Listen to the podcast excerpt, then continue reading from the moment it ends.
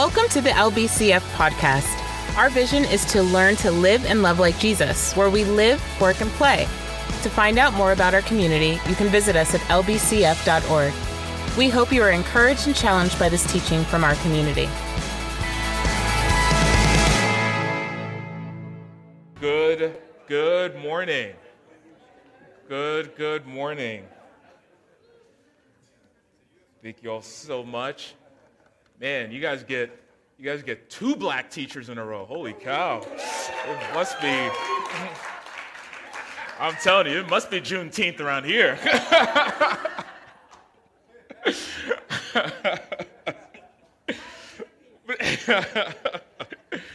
well, just I'm just so grateful. By the way, if I hadn't had the chance to meet you, my name is uh, Steve. I'm one of the teaching team here at LBCF, and so again, if I hadn't had the opportunity to meet you, I would love uh, I would love to meet you. Also, I do want to take an opportunity right now to recognize all the dads in the room. If you are a dad and if you're able, would you mind standing up?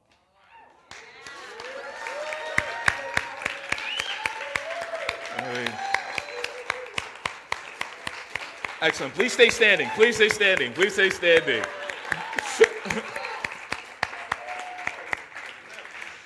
I say please stay standing only because of this. Because in a world, you, you forgot to be a dad, Ryan? Okay, gotcha. okay, I gotcha. All right, I gotcha. I gotcha.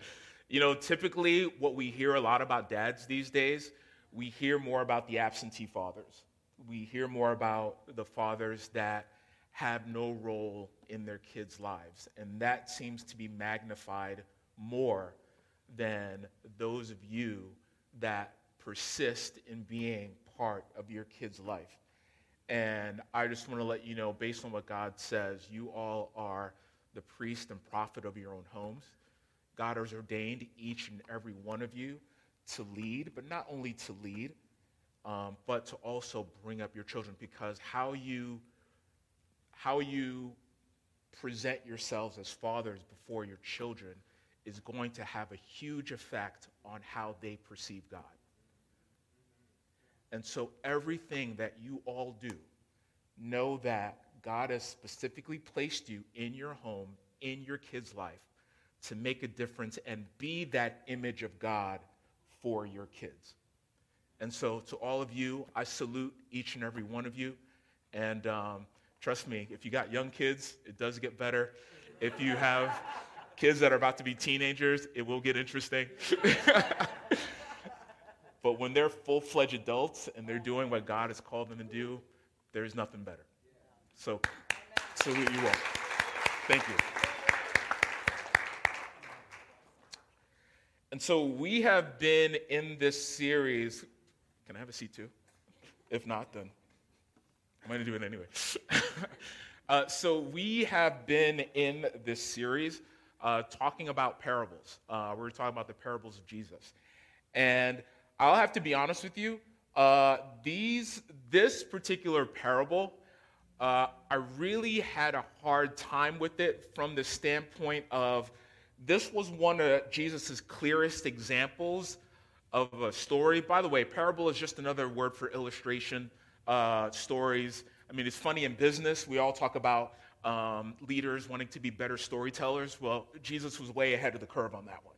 So here is this particular story. And my challenge for this one was because it was just so clear cut on who he was talking to. The message was so clear cut as opposed to a lot of his stories where it was kind of left open ended. You know, we didn't know what was saying. This particular story was pretty clear. And as a matter of fact, I mean, it was so clear, especially to the intended audience, which wasn't really for us, but it was geared towards the leaders of this day. I, I really had a, a difficult time in kind of piecing together or putting together a connection uh, for us today, like I, like I normally do.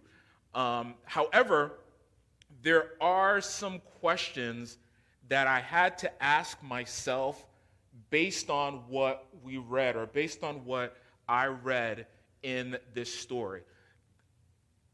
Is it a cohesive, like normally? I mean, I, I feel like a lot of times, majority of the times, I kind of have this cohesive theme or co- uh, if you're looking for that, sorry, not, today, not today, maybe next month. Um, but there are some questions that came up for me, and I, and I invite you all to consider these questions um, as, as we look at this story. And so, just to give you an idea of what we'll be doing the next, hopefully, get done about 20 minutes, bear with me, um, is just going to take an overview. We're going to we're going to read through this story. Um, we're going to just kind of provide a little bit of running commentary, a little reaction. It'll be cool. It'll be like those YouTube videos where you see like the reactions and stuff. We'll have an opportunity to do that here. And then I invite you to consider these three questions that I had to ask myself. And I invite you all to, and by the way, I don't per se have answered these questions. It was just questions that I saw that I had to ask myself. And I, I would like you all to, to invite you all in the story. So, um, so to provide this story a little bit of context, so typically, or not typically, but a lot of times when Jesus is telling these stories, he's either on like maybe the Mount of Olives or he's just in a really, you know, relaxed setting. But consider this this is one of Jesus' stories during Passion Week. As a matter of fact, he tells this story uh, soon after he enters Jerusalem and he's turning, he's turning over the money, the money ch- tables, and he's just causing absolute chaos. And so, as a result of all this chaos ensuing, um, already the religious leaders at this time, they already want to get rid of him, but they are hesitant to do that because they see how popular he really is. And so, as this is going on, he's now at the temple and he's telling stories. And a matter of fact, before he goes on with these stories, the religious leaders ask him, Hey, you know what? By what authority are you doing all this? Or, or why are you saying this? Like, in, in other words, who do you think you are? So he answers. Uh, he kind of gives them a clever question in, um, I guess, in response. They can't answer, so he doesn't directly answer that. And so, based on that, he goes ahead and he launches into this story. Actually, he launches into three stories. So this is like the second out of the three uh, that he shares. And so if we go to Luke chapter nine, 20, verse 9, we'll see it up on the screen, and we'll just kind of like run through this. It says, He went on to tell the people this parable A man planted a vineyard, rented it to some farmers, and went away for a long time. So typically, when uh, a vineyard plants a vineyard, and from the time he plants it to the time that an harvest actually comes up, typically is about four years. Okay, so he's gone for at least four years. And then if we go, if we continue on, it says at harvest time, he sent a servant to the tenants so that they would give him some of the fruit of the vineyard. But the tenants beat him and sent him away empty handed.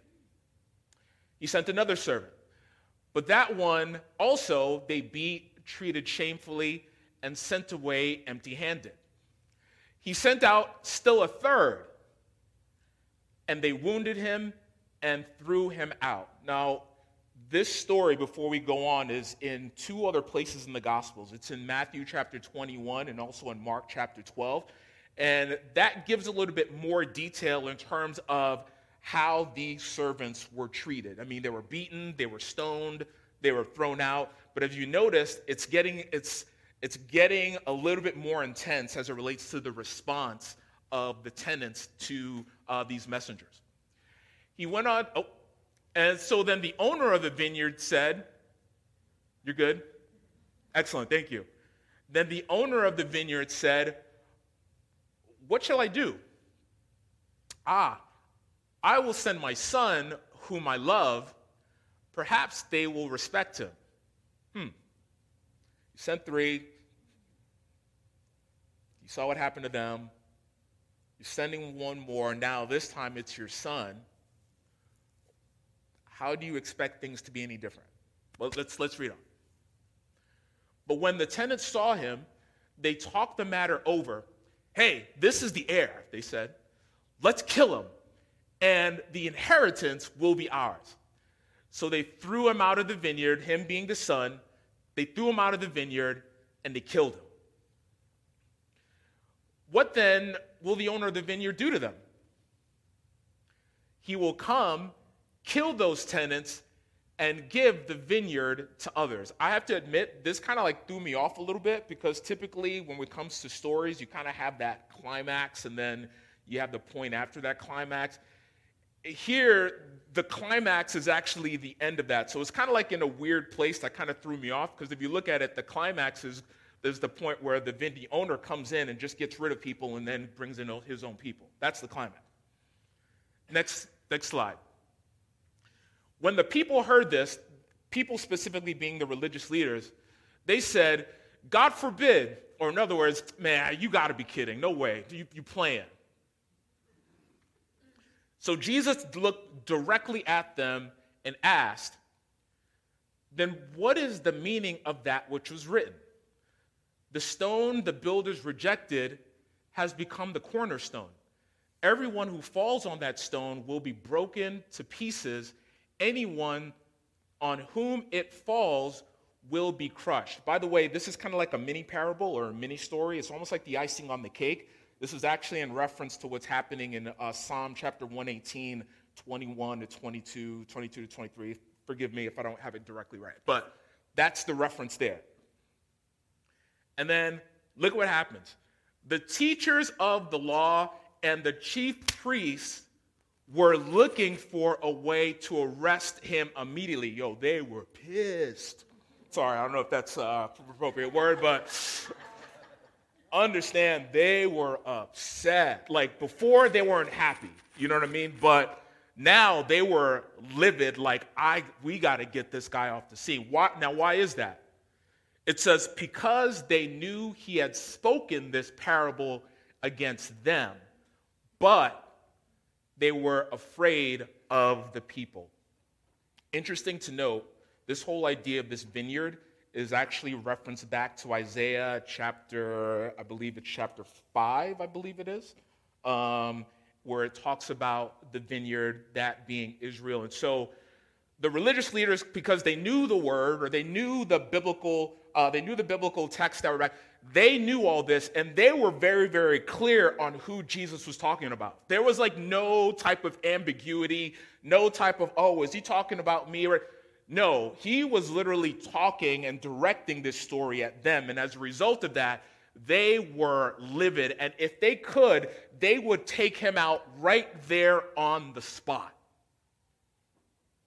But because of the popularity that he had to that day, they said, you know what? We're just going to see. We're going to bide our time. You're on our radar. You're more than on our radar. You're our number one priority to take out. So I looked at this, and again, for the bulk of the week, I was just kind of racking my brain. Hey, you know what? What does this have to do with us? What can we piece?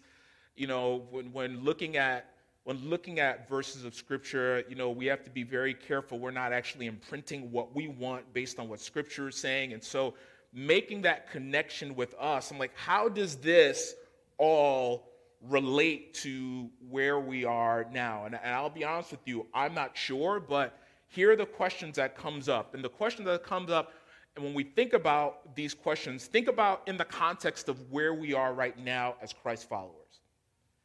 Think about the people that are within our sphere of influence family, friends, whoever it is, those people that God has called each and every one of us to reach, to connect with, to demonstrate and tell of God's love. Consider this context. So here's one of the questions that I came up with, or here's like the first question that I came up with Who do I know God to be?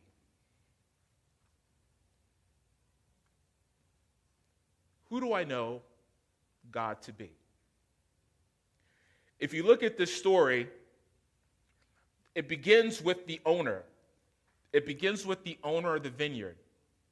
And as it relates to additional uh, uh, details, um, if you look at the story again in Matthew 21 and Mark 12, it actually goes into a little detail in the sense that whenever the vineyard plants this vineyard, he went ahead and he, uh, he set up a fence around the vineyard. He made sure that they were taken care of. He erected a tower just for that security piece. So he made sure that those tenants were taken care of. But then he went away for a while. He went away for a while. And again, if we look at the context of that, it was minimal four years that we didn't see him. And so as I think about this, especially with where we are today, we may be at a place where, you know what? I don't see God anywhere around with, with what I'm dealing with. I don't see God anywhere involved with the struggles, with the heartache, with where I am and what I'm dealing with. God, you are distant. You also must be uncaring. Because if you notice, the, the, the, the, owner, he was always sending messengers, even though he knew what was going to happen. Notice he was always sending messengers. So in my mind, I'm thinking, okay, well, if you know what's going to happen, I mean, the first time, surprise, okay. You know, it's almost like first time, you know, shame on you, second time, shame on me. He kept on sending them over and over. So then that must mean, you know what? You must be uncaring. You must not care for your people. I mean, dare I say, hey, you know what? I mean, are you are you dumb? And sometimes we look at where we are, we kind of think, well, you know what, God, I don't see you anywhere with what I'm going through. I don't see you anywhere with the struggles I'm dealing with, whether it's relationships, whether it's at work, whether it's, it's, it's here in the community, whatever. I don't see you anywhere. You must be uncaring. But then there's a flip side to that because it isn't that God is uncaring.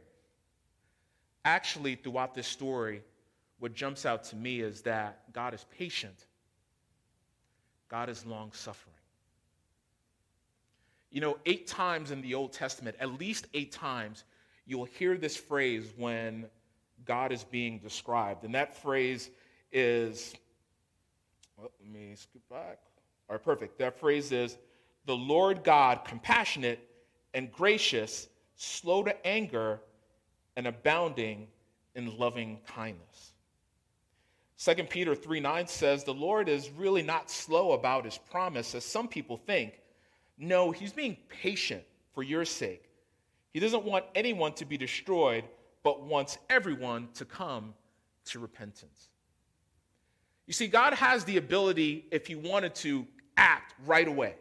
He's got the power. Just as that owner, he had the power right away to act and to do those things. And that's what we want, right? Sometimes if we see an injustice or something wrong, we want God to act right there on the spot. And if he doesn't act right there on the spot, you know what? God, you must not be all powerful.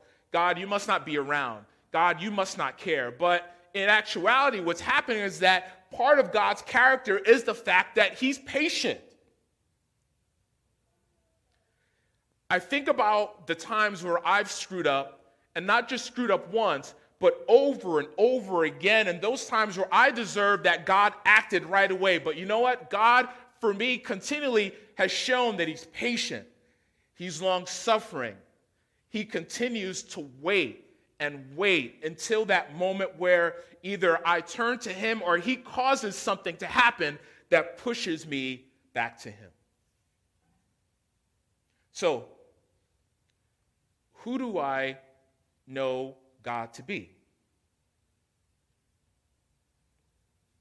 You know, one more verse, and he says, uh, The Lord is slow to get angry, but his power is great, and he never lets the guilty go unpunished. That's in Nahum 1 3. Second question Which agenda of mine has prohibited me from receiving the messages or messengers God sends my way in fulfilling his agenda? Oof, that's a long question. What agenda of mine has prohibited me from receiving the messengers or messages God sends my way as I seek to fulfill his agenda? You know, when we look at the landowners as part of this story, is again that they were just renting, right? But then somewhere along the line, they got the idea of, okay, because I'm doing a lot of this work here, hey, this stuff should be mine because, hey, I'm, I'm putting in the work. You know what I mean? I'm going ahead, and, and farming is not an easy thing.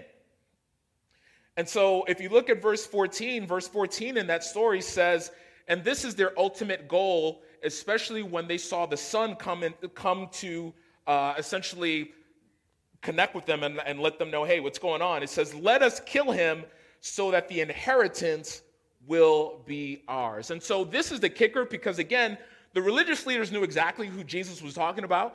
And so the religious leaders, they were thinking, they had their own agenda. You see, their agenda wasn't that of what God's agenda was. They had their own thing going on. And as a result of that, when Jesus came on the scene to challenge their power, they had a big problem with that because he was not only challenging their power, he was challenging their agenda. And so as I look at that, I think about I think about myself and I think about us in the context of God wanting us to fulfill his agenda because we all know what God's agenda is, right? Matthew 28, 19, and 20. Go out and make disciples, baptizing them in the name of the Father, Son, and the Holy Spirit, teaching them all things that I've commanded you. It's not just talking the talk, but walking the walk. But then there are some things that come up in our minds. And again, we're not talking just political, we're not talking just social. You know, we're talking if we can get nitty gritty you know, in terms of like, what is the thing that we want, or what is the thing that we are prioritizing that's getting in the way of fulfilling what God's agenda is for us?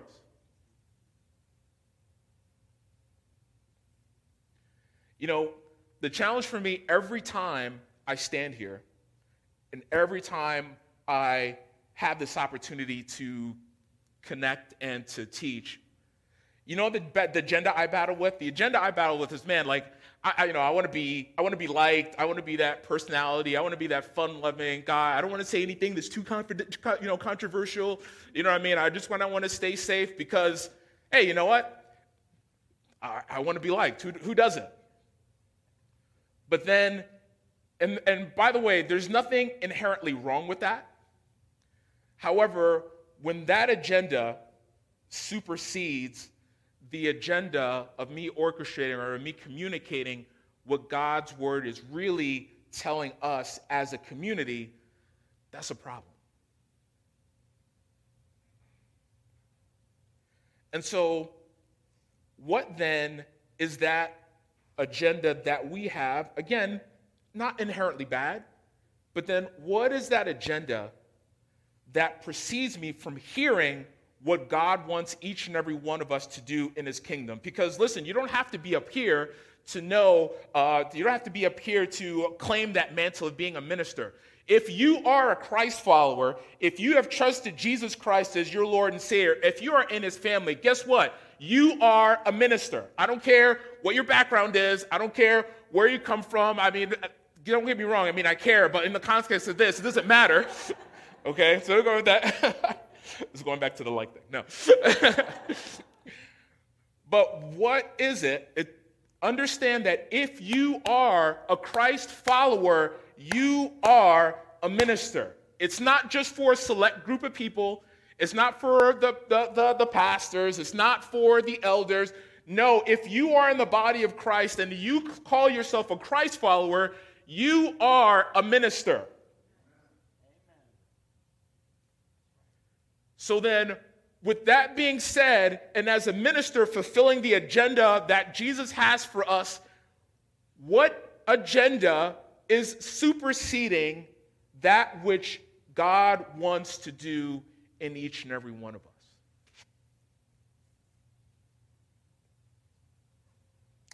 Third question, and my time is going. It's probably gone right now, but one more question. And this is probably for me the hardest.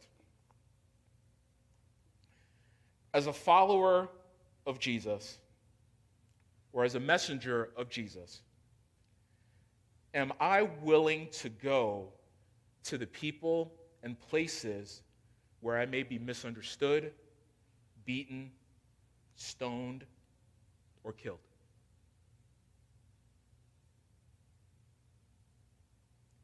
As a follower of Jesus, am I willing to go to the people and the places where I may be misunderstood, beaten, stoned, killed.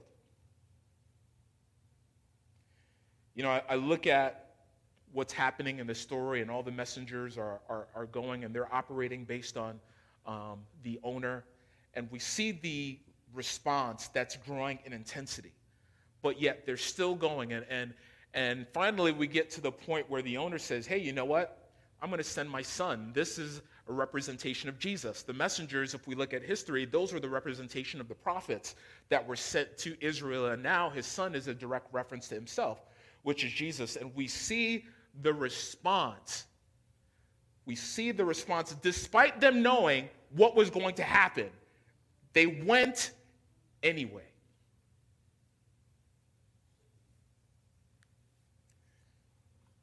You know, it's funny, these and this kind of came up with came up to me recently, these last couple years. And and I know I'm not the only one to feel this, but it's like it just kind of like I kind of submerged it and not thought about it, and you just kind of like put your head down and do what you need to do. Um, but I just realized, I mean, I've lost a lot of relationships. Now, not all because they were bad or whatever. I mean, I, think a big part of that is just because, you know, life goes on. People have their lives and they, you know, they kind of do their thing. But nonetheless, it really hurts. I think about the time that was invested and and one thing I'll, I'll, I'll, let in about me is like, yeah, you know what, I'm, I'm pretty friendly and I can connect with a lot of people there, but there, I don't have a lot of friends. And by the way, this is not a ploy to say, hey, oh, be friends with me. No, I'm not saying that. but at the same time, like, I've lost a lot of people that I've let in my circle, and they just, I mean, for some reason or another, they left. And it really hurts. I just thought about, like, it really hurts. And because of that, I think, okay, well, God, why would I want to put myself out there again to get to know a group of people when probably in some form or fashion they're going to end up leaving? Maybe it's something I said, or maybe it's something I heard, or maybe just kind of like life gets in the way. And it's one of the things where, man, do I really have the do I really have the bandwidth to invest? in relationships, in my mind, I'm thinking, you know what? They may not be here in the future. Why would I want to put myself out there like that? Why would I want to put myself in that position of vulnerability where I know that I'll be beaten, where I know that in my heart I'll feel stoned, I'll be thrown out? Why would I want to do that? But then I look at this, and in the end, I look at what Jesus did. And, and the agenda of Jesus is that, in spite of that, he calls me, he calls me to go. He calls me to connect. I don't like to hear it, but that's what he calls me to do because Jesus himself was an example in that he put himself out there for years knowing that he would be rejected. He put himself out there knowing that he would be beaten. He put himself out there knowing that he would be killed.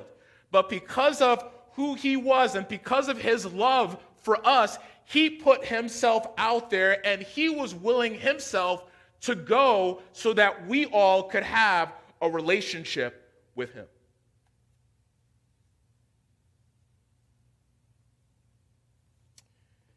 Second Corinthians or John 20, 21 says, Again I said, again he said, Peace be with you, as the Father has sent me, so send I you. And then Second Corinthians 6, 3 and 4 says, We live in such a way that no one will stumble because of us, and no one will find fault in our ministry. In everything that we do, we show that we are true ministers of God. We patiently endure, endure troubles and hardships and calamities of every kind. As I, as I close, I'm going to ask Danny, if you mind coming up. I told you I was going to put you on the spot. You don't know why, though.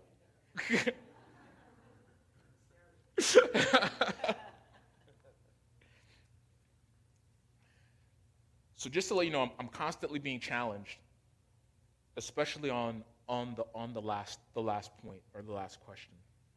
I remember when Danny came, I was like, Danny came, I was like 20, 21? 2021, yeah. Yeah, yeah, yeah. Danny came, right? I purposely, typically, like I said, I'm pretty friendly. Typically, I'm outgoing. I, I didn't do that for Danny. He doesn't know this, but he knows it now. He's it's typical Filipino. He's smiling, but he's like, "What's going on? Let me analyze what's happening." no, but here's honestly, here's why. It's because a couple of times before I got to LBCF, I was burned twice by Filipino pastors. Actually, the last pastor I got burned with, I mean, we reconciled, but the last person I got burned, that's the reason, is essentially why I'm here. And so, as I saw that Danny was brought on, I had more of a skeptical eye. I had more of like, but then based on what we saw here, God had to say, you know what? Are you willing to go and connect with Him knowing what happened before? And, and I'm here to say I, am so glad um, that I did because uh, I not look at you only as my brother, but even though you don't want to admit it, I do look at you as my pastor. And seriously, that's, that's true, that's true talk. thank you. And so, what would it look like as we consider these questions and as we look at this story and as we think, you know what? In light of where we are, who God has called us to be, who do I know God to be? Is my agenda, whether it be good or bad, what, is my agenda superseding what God wants to do or inhibiting those messages that He wants to communicate me to enhance those that I'm, that I'm connected with? Am I, as a follower of Christ, willing to go to the people and to the places where there's a chance that I would either be broken, beaten, stoned, or killed? Father, thank you.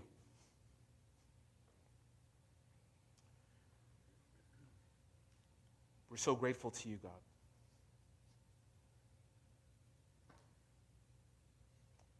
Father, even now, I just pray that you would speak to your people because you say that the harvest is plenteous, but the laborers are few. Therefore, send more into the harvest. And so, Father, with the questions that swirl us, especially with where we're living today, with the high inflation and the gas prices out of control, and, and less and less people are believing in you, and we're still dealing with the COVID effects, and and um, that's not to mention the political and social unrest and everything that's going on in our world that's polarizing us. I pray that we would be led by you and your Spirit.